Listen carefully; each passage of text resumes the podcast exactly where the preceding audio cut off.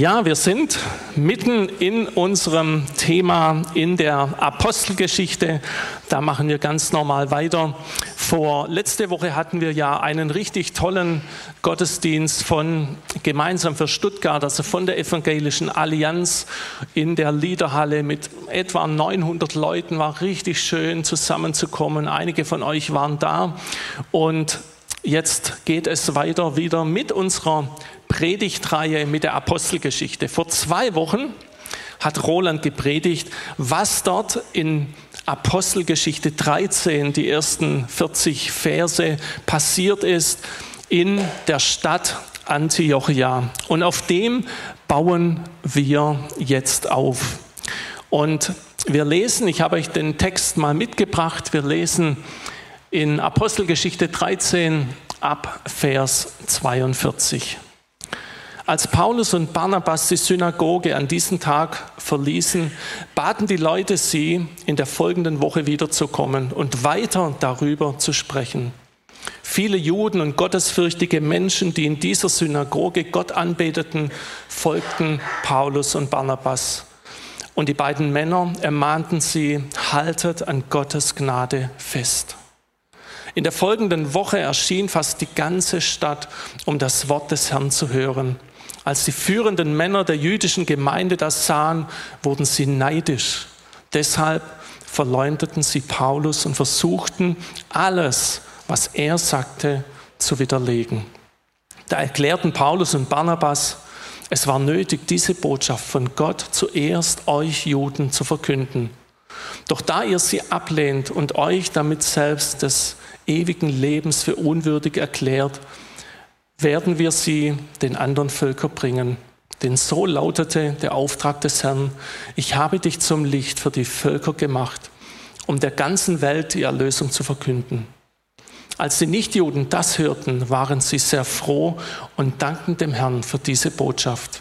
Und alle, die zum ewigen Leben bestimmt waren, begannen zu glauben. Auf diese Weise verbreitete sich die Botschaft des Herrn in der gesamten Region.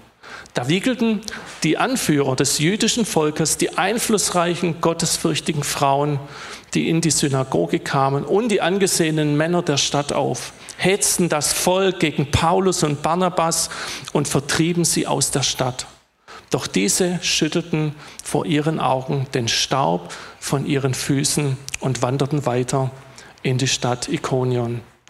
Und die Gläubigen wurden von Freude und vom Heiligen Geist erfüllt. Soweit unser Text von heute. Und Roland hatte vier Punkte herausgearbeitet aus den Versen davor, war ein ganz langer Abschnitt. Es ging dabei um Gott der Verheißung. Und der erste Punkt war Gottes Erwählung, der zweite Gottes Treue, der dritte Gottes Ruf und der vierte Gottes Gnade. Und genau an dem Punkt, an der Gnade Gottes, werden wir heute anknüpfen. Es war, und das vielleicht nochmal zum Verständnis, wahrscheinlich die erste Predigt, die Paulus gehalten hatte, von der wir gehört haben. Zumindest, und das ist sicher, es war die erste, die uns überliefert wurde. Wir gehen nochmal Vers für Vers durch und wir lesen in Vers 42 eine Bitte an Paulus von den Menschen, die dort waren, dass sie gesagt haben, hey, wir wollen, dass ihr nochmals kommt am nächsten Sabbat und dass ihr nochmals über das Thema redet. Dieses Thema, über was sie geredet haben, über diese Verheißungen Gottes und die Gnade Gottes, das hat sie bewegt. Es muss etwas Besonderes gewesen sein. Und das kannten sie so nicht. Und oft müssen wir auch die Dinge ein zweites, ein drittes oder ein viertes Mal hören, damit es richtig auch in unser Herz geht. Wir müssen es öfter predigen, bis es sich festsetzt. Und in Vers 43 erfahren wir dann, dass die Juden und die gottesfürchtigen Judengenossen Paulus und Barnabas folgten. Es kam dann, so stelle ich mir das vor, zum Dialog, es kam zum Austausch, sie hatten Fragen. Und ich gehe davon aus, dass sie sich ausgetauscht haben über das, was Paulus gepredigt hat, über die Verheißungen Gottes. Aber wisst ihr, was ich glaube? Sie sind nicht nur über die Verheißungen Gottes ins Gespräch gekommen, sondern noch viel mehr über die Gnade Gottes. Denn wir lesen das in Vers 43, haltet an der Gnade Gottes fest. Bleibt in dieser Gnade Gottes. Und dann in Vers 44 kam der nächste Sabbat. Es kam die ganze Stadt fast zusammen, lesen wir.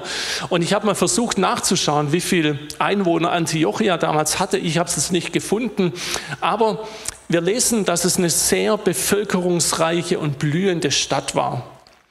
Nehmen wir mal an, das wäre Stuttgart gewesen und wenn fast die ganze Stadt zusammenkommt, hey, dann sind es locker mal 500.000 oder noch mehr. Und ich werde daran erinnert, hey, wie es vor 50, 60, 70 Jahren hier auf dem Cannstatter Vasen, dort wo heute das Volksfest ist, wie es kein Volksfest in dem Sinn gab, wie wir es heute kennen, sondern wie es Zeltevangelisationen gab, von denen eine Erweckung in Cannstatt ausging. Hey, das ist gerade mal ein Kilometer weg von hier. Ist es nicht beeindruckend? Und was wäre, hey, wenn auch hier in Stuttgart Sonntag für Sonntag in den Kirchen und Gemeinden in Stuttgart sich viele, viele Leute versammeln würden und nicht nur ein paar, die in Freikirchen gehen und dort das Wort Gottes hören.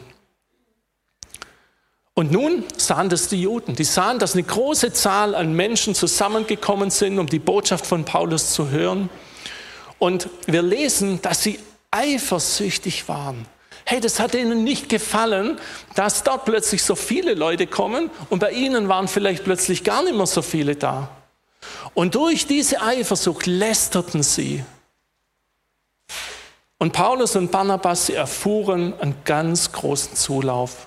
Sehr viele Menschen kamen, um diese Botschaft der Gnade Gottes zu hören. Aber das war die eine Seite. Die andere Seite war, es führte zu massiven Widerständen in der jüdischen Gemeinde. Das lesen wir im einem Brief, den Paulus an Timotheus schreibt, 2. Timotheus 3, Vers 11, hey, dass da richtig Widerstände waren auf der anderen Seite.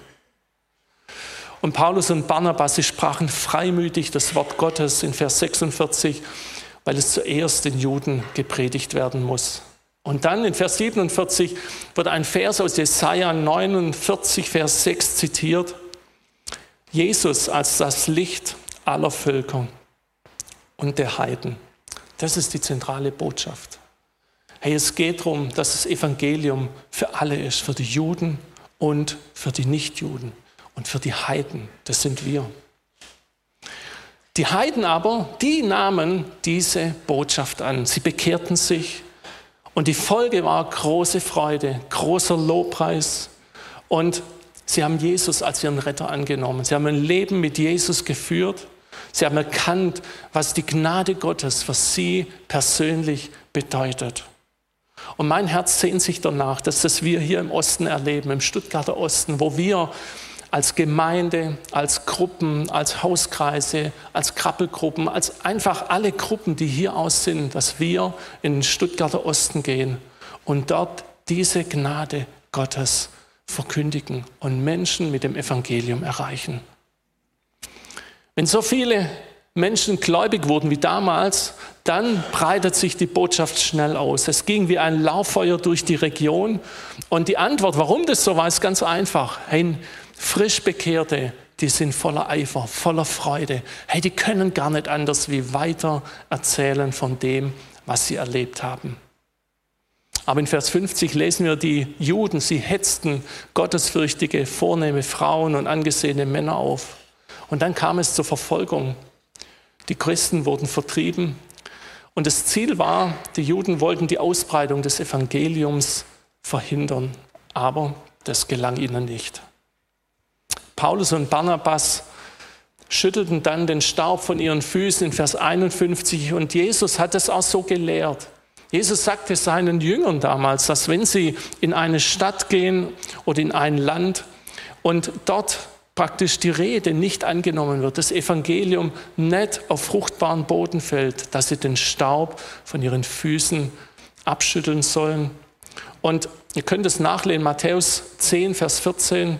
Und das ist oft ein schmerzhafter Schritt, das liest sich so einfach, aber du, du hast ziemlich viel Negatives erlebt, du bist dann da und ähm, ja, du musst dann diesen Staub echt abschütteln, damit du weitergehen kannst.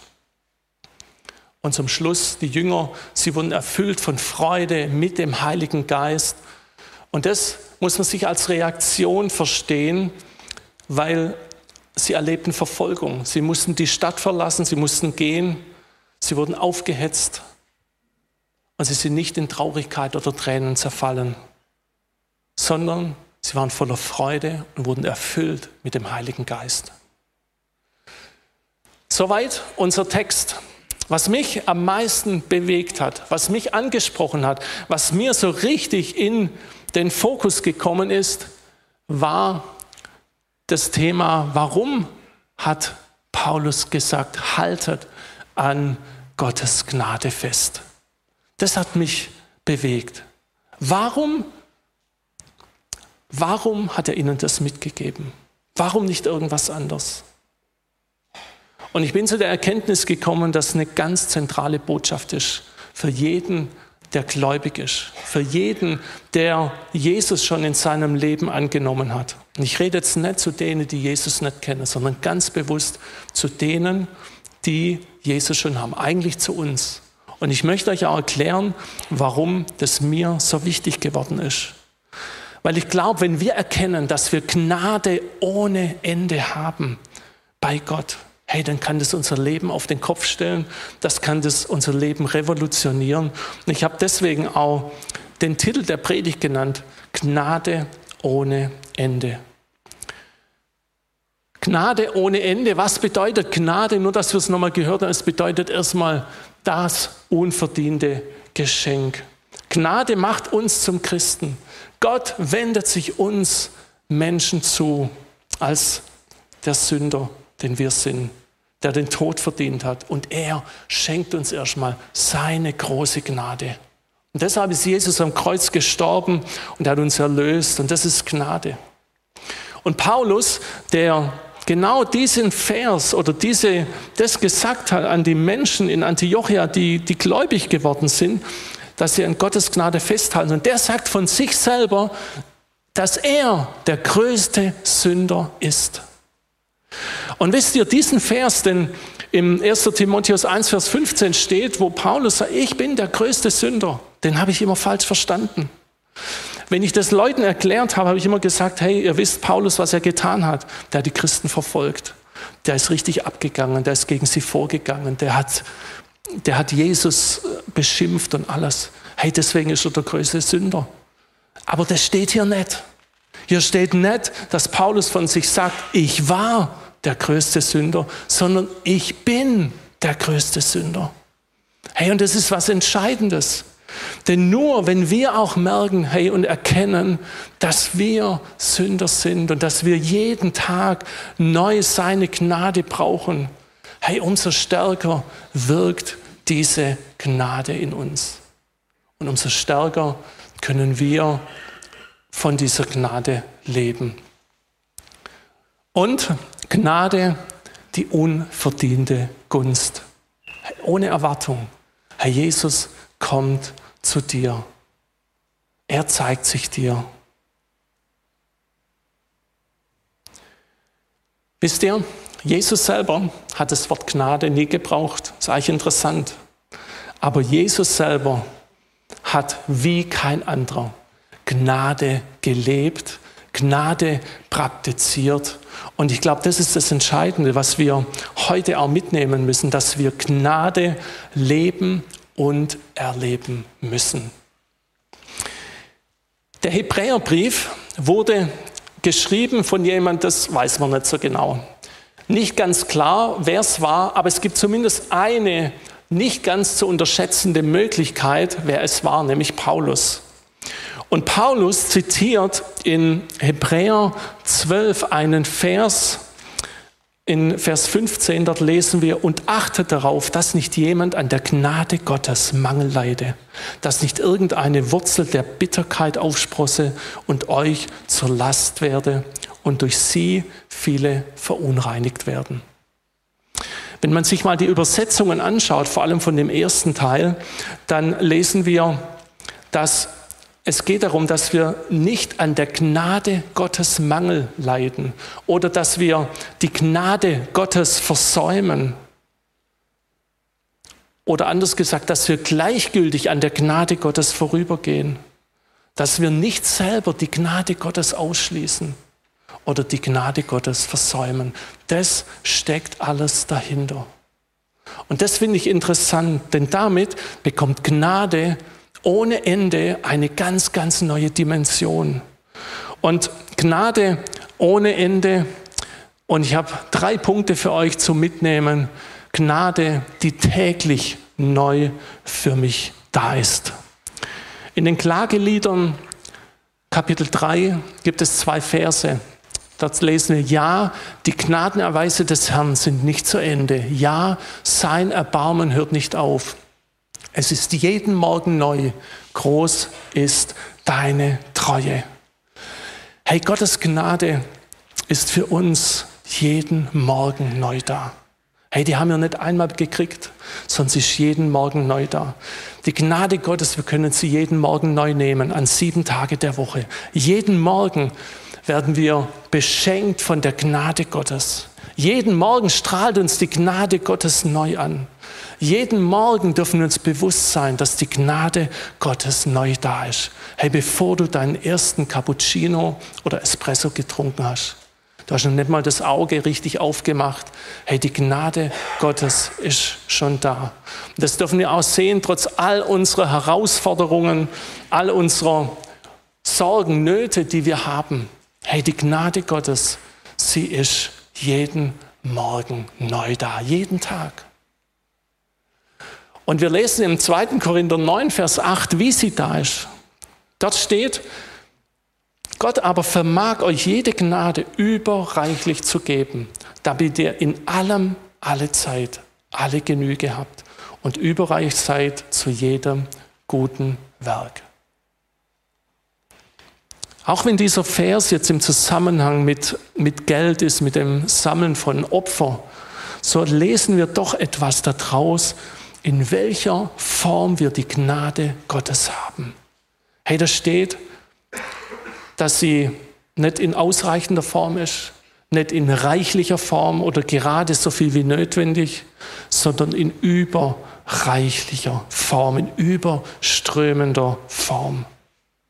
Herr, jeden Morgen ist seine Gnade in überreichlicher Art und Weise vorhanden. Ist es nicht stark? Hey, lasst uns jeden Morgen uns diese Gnade ganz neu bewusst machen, damit wir keinen Mangel leiden an der Gnade Gottes, damit wir die Gnade Gottes nicht versäumen an jedem neuen Tag. Der zweite Punkt, Gnade, die keine bittere Wurzel entstehen lässt. Und der Vers in Hebräer 12, Vers 15, der hatte nochmal einen, einen zweiten Halbsatz. Ich lese ihn nochmal komplett und achte darauf, dass nicht jemand an der Gnade Gottes Mangel leide, dass nicht irgendeine Wurzel der Bitterkeit aufsprosse und euch zur Last werde und durch sie viele verunreinigt werden. Hey, wir lesen, wir lesen hier, dass wenn wir an der Gnade vorbeigehen und wenn wir an der Gnade Mangel leiden, hey, eine ganz, ganz große Gefahr besteht. Und jetzt müssen wir aufpassen. Denn es besteht die Gefahr, dass eine Bitterkeit in uns entsteht und sich etwas ausbreitet, das von innen unser Körper, unsere Seele verunreinigt. Es geht um eine Wurzel der Bitterkeit. Und was ist es? Dazu gibt es ein Bild, das wird beschrieben im 5. Mose 29, Vers 17, dass etwas im Kleinen beginnt, im ganz Kleinen. Hey, da merkst du das noch gar nicht, dass es da ist. Diese Bitterkeit, diese Wurzel der Bitterkeit. Da betrifft dich das noch gar nicht. Da denkst du, du könntest es auf die Seite schieben und gar nicht ernst nehmen.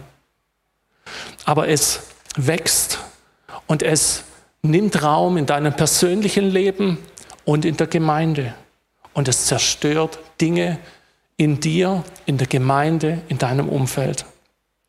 Es macht uns kaputt. Es nimmt uns den inneren Frieden weg. Und wir kennen die Wurzeln von Bäumen, kann man sich, denke ich, gut vorstellen, die im Erdreich verbunden sind. Und wenn du mal einen Baum rausgemacht hast, und wir haben das, für die, die schon ein bisschen länger dabei sind, wir haben hier mal so einen schönen Kirschbaum gehabt, da draußen, und es gab ja diese heiße Diskussion, bleibt der Kirschbaum oder wird er weggemacht? Was ist besser? Die Entscheidung fiel, dass wir ihn wegmachen, was ich ähm, sehr äh, gut fand, weil der hat richtig viel Dreck gemacht. Und dann, als der Manuel aus unserem Gartenteam dann diesen Baum weggemacht, hast du gesehen, wie die Wurzeln schon überall ähm, verwinkelt waren. Und da hat man richtig, richtig viel an Hand anlegen müssen, dass man diese Wurzeln auch richtig rausbekommt. Und oftmals sind es natürlich gute Wurzeln. Wurzeln sind ja was Gutes, sind ja was Wichtiges. Aber wenn die Wurzel der Bitterkeit wirklich da ist, in einem von uns oder in uns, hey, dann hat es verheerende Folgen. Und dann bekommen wir diese Wurzel auch gar nicht so einfach raus. Hey, der musste richtig schweres Gerät auch nehmen, damit er diesen Baum und diese Wurzeln dann vor allem auch rausbekam, dass dieser Garten richtig befreit ist von diesem Baum, der übrigens, das hat man im Nachhinein festgestellt, gar nicht mehr so gesund war, wie man gedacht hatte.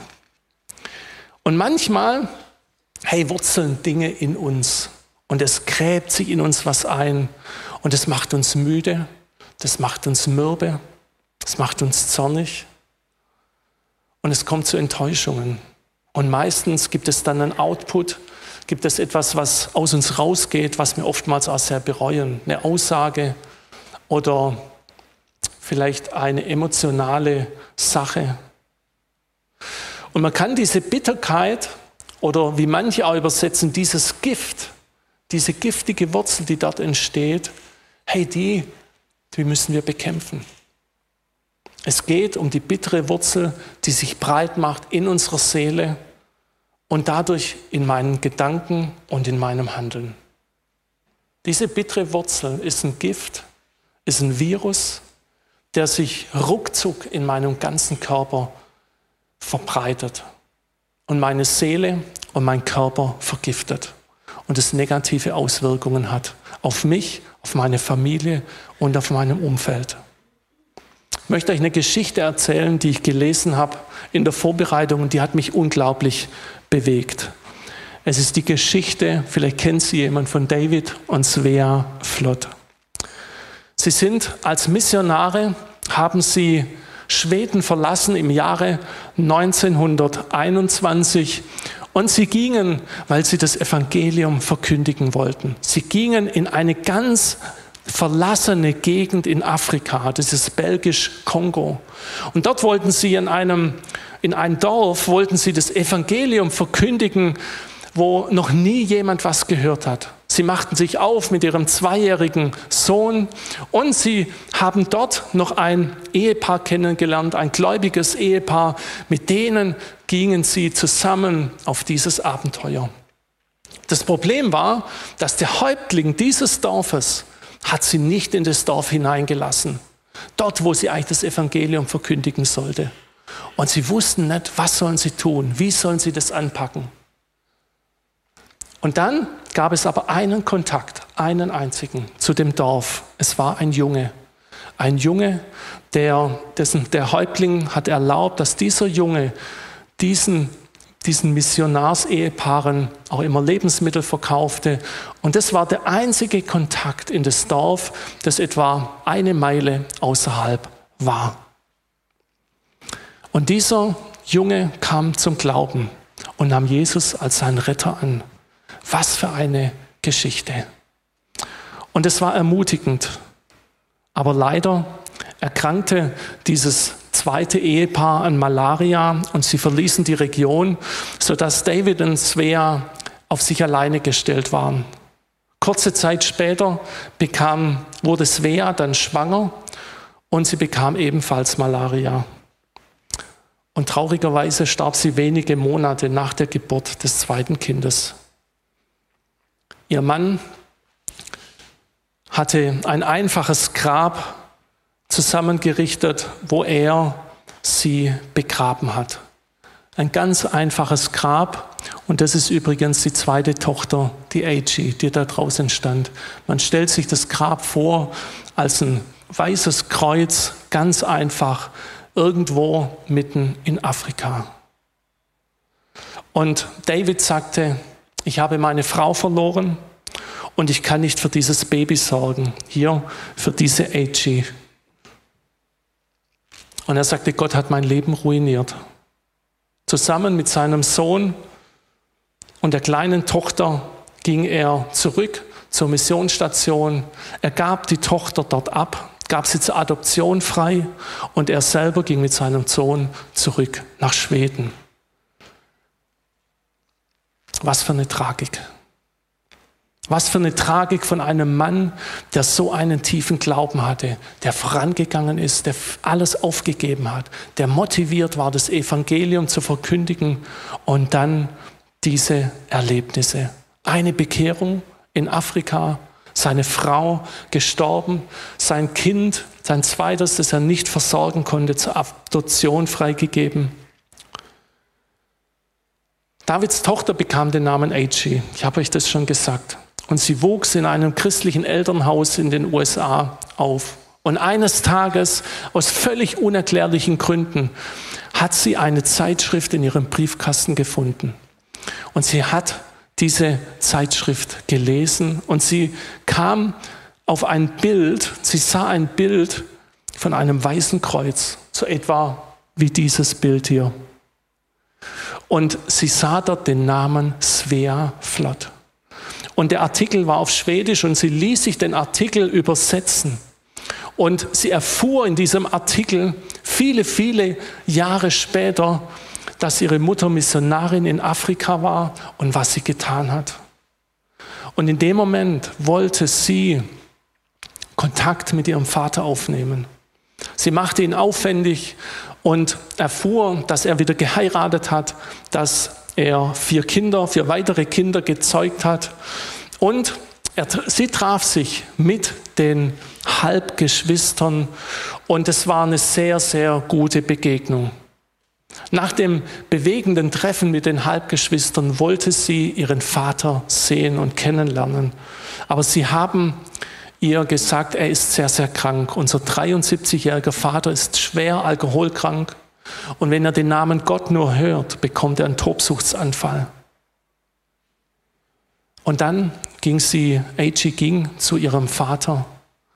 Sie musste sich über Flaschen erstmal den Weg in der Wohnung wirklich ein Stück weit frei machen, dass sie durchgehen konnte. Und sie versuchte mit ihm ins Gespräch zu kommen. Sie sagte, Papa, und ihm liefen die Tränen runter. Und er entschuldigte sich für alles, was er getan hatte. Es tat ihm so leid, dass er sie freigegeben hat zur Adoption. Es tat ihm so leid, was passiert ist. Und Aichi, sie lächelte. Sie hat den tiefen Glauben. Und sie sagte, Papa, es ist alles in Ordnung. Gott hat für mich gesorgt. Er aber er war davon überzeugt, dass Gott ihn verlassen hat. Und er sagte, hey, Gott hat uns vergessen und wandte sich ab von uns. Nur seinetwegen sind wir da, wo wir sind. Und ist das so, was passiert ist? Und A.G. begann ihrem Vater zu sagen, Papa, ich möchte dir eine Geschichte erzählen, die wirklich sich ereignet hat. Der Junge, den Mama zum Glauben geführt hat, hat danach das ganze Dorf mit 600 Afrikanern zum Glauben geführt. Sein ganzes Dorf hat Jesus nachgefolgt. Der eine Same, den ihr gesät habt, der ist aufgegangen. Und heute gehören über 600 Afrikaner und wahrscheinlich hat sich das auch multipliziert zu Jesus, weil ihr dem Ruf Gottes gefolgt sind. Hey, es war nicht umsonst, dass ihr in Afrika wart. Es war nicht umsonst, dass Mama gestorben ist. Und David war fassungslos. Langsam erhellten sich seine Gesichtszüge.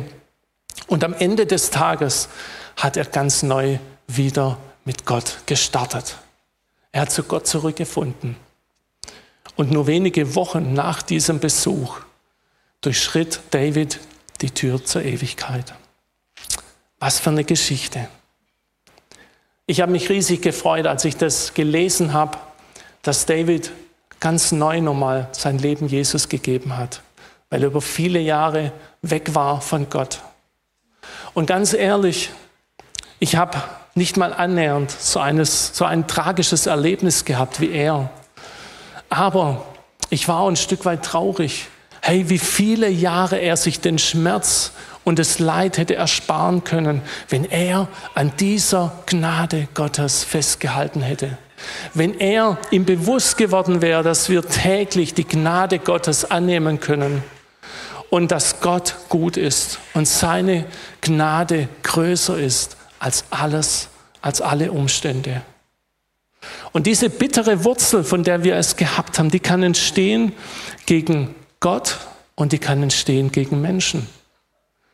Hey, wir dürfen die Gnade Gottes jeden Tag neu annehmen, damit sich nichts Negatives in uns festsetzt. Und wenn sich etwas Negatives vielleicht schon in dir festgesetzt hat, diese bittere Wurzel in dir, hey, dann brauchst du eine Wurzelbehandlung. Ihr kennt es vom Zahnarzt, gell? Die Wurzelbehandlung, die brauchen wir, weil bei der Wurzelbehandlung, hey, da bohrt dir der Zahnarzt. Wer, wer hat eigentlich schon mal eine Wurzelbehandlung gehabt von euch? Oh jo, das sind schon mal die Hälfte, denke ich. Hey, da bohrt dir der Zahnarzt in den betroffenen Zahn ganz vorsichtig und er spült, ich muss das ja nachlesen, ich weiß es ja nicht immer genau, was die machen, ich weiß nur, dass es weh tut dann spült er den Wurzelkanal durch und das Wurzelsystem. Und wenn der Zahn dann keimfrei ist, hey, dann füllt der Arzt das Kanalsystem mit einer Wurzelfüllung. Und vielleicht kommt da noch eine Krone drauf oder anderes. Aber wisst ihr, hey, wenn diese bittere Wurzel da ist, hey, dann brauchen wir diese Wurzelbeeren, diese Durchspülung des Blutes Jesu mit seiner Gnade. Hey, wir können diese bittere Wurzel, die kann rausgehen, die kann rauskommen, wenn wir Jesus ranlassen, wenn das Blut Jesu durch diese, durch unseren Körper, durch diesen Kanal fließen kann. Herr, und wir uns seiner Gnade wieder ganz neu bewusst machen. Und der dritte und letzte Punkt, nur noch ganz kurz. Gnade, die mich wachsen lässt. Hey, wenn mir, wenn wir, wenn mir diese Gnade täglich bewusst ist, die mir Gott zur Verfügung steht, dann kann ich wachsen. Und das ist das, was jeder von uns will, dass wir wachsen, dass wir näher zu Gott kommen. Hey, und Wachstum im Glauben ist Jüngerschaft. Wenn ich mit Menschen rede, mit Leuten aus der Gemeinde, dann sagen sie immer, hey, ich möchte näher zu Gott, ich möchte näher zu ihm wachsen, ich möchte in der Jüngerschaft leben. Und wisst ihr, je mehr Gnade wir annehmen und hier keinen Mangel entstehen lassen, umso mehr werden wir nicht bitter im Herzen und in unserer Seele und desto mehr können wir wachsen. Hey, den Satz lese ich dir nochmal vor, weil der ist entscheidend. Je mehr Gnade wir annehmen und hier keinen Mangel entstehen lassen an dieser Gnade, umso mehr werden wir nicht bitter im Herzen und in unserer Seele und desto mehr können wir wachsen. Gnade ohne Ende. Ich muss euch ganz ehrlich sagen, ich habe in meinem Leben schon ein paar Dinge erlebt, die, die mich sehr beschäftigt haben, die mich auch getroffen haben wo die Gefahr bestand, dass diese bittere Wurzel entsteht und vielleicht sogar ein Stück weit auch entstanden ist. Und es sind ganz unterschiedliche Situationen gewesen. Das waren Situationen, wo ich direkt irgendwie drin war, wo ich irgendwie ein Teil war. Und es waren aber auch Situationen, wo du aufgrund deiner Berufung, deines Berufes, deiner Umstände einfach so drin warst. Und wisst ihr, da ist es wichtig, dass wir diese bittere Wurzel nicht zur Ergeltung kommen lassen, dass die Gnade wir annehmen, dass diese bittere Wurzel nicht entstehen kann. Und dass wenn die bittere Wurzel da ist, dass wir die Wurzelbehandlung machen. In einer Angelegenheit und das hat mich sehr bewegt. Erst vor wenigen Tagen kam jemand auf mich zu in so einer schwierigen Situation, wo, wo mich jemand bloßgestellt hat und viele, viele andere Menschen verletzt hat. Er kam auf mich zu, eine Person, die gesagt hat, hey, es tut mir leid, ich habe das und das falsch gemacht und ich bitte dich um Vergebung. Und wisst ihr, wenn du dann sagen kannst, hey, die Gnade Gottes ist größer als deine Schuld, als unsere Verletzung und als alle Schwierigkeiten, hey, dann ist es der größte Sieg, der je irgendwo errungen wurde. Und das hat mich tief bewegt. Und lasst uns jetzt gemeinsam beten. Und vielleicht möchtest du nochmal dazu aufstehen, dass wir gemeinsam beten für zwei Dinge. Zum einen, dass die Gnade Gottes jeden Tag neu für mich da ist. Vielleicht für dich heute ganz besonders. Vielleicht brauchst du heute die Gnade Gottes ganz besonders. Und wir wollen beten, hey, dass keine bittere Wurzel entsteht. Und dort, wo eine bittere Wurzel entstanden ist, und das nehmen wir zum dritten, hey, dass wir diese Wurzelbehandlung heute machen, dass dort wirklich das Blut Jesu durchgespült wird und wir die Gnade Gottes heute erleben. Lasst uns aufstehen und gemeinsam beten.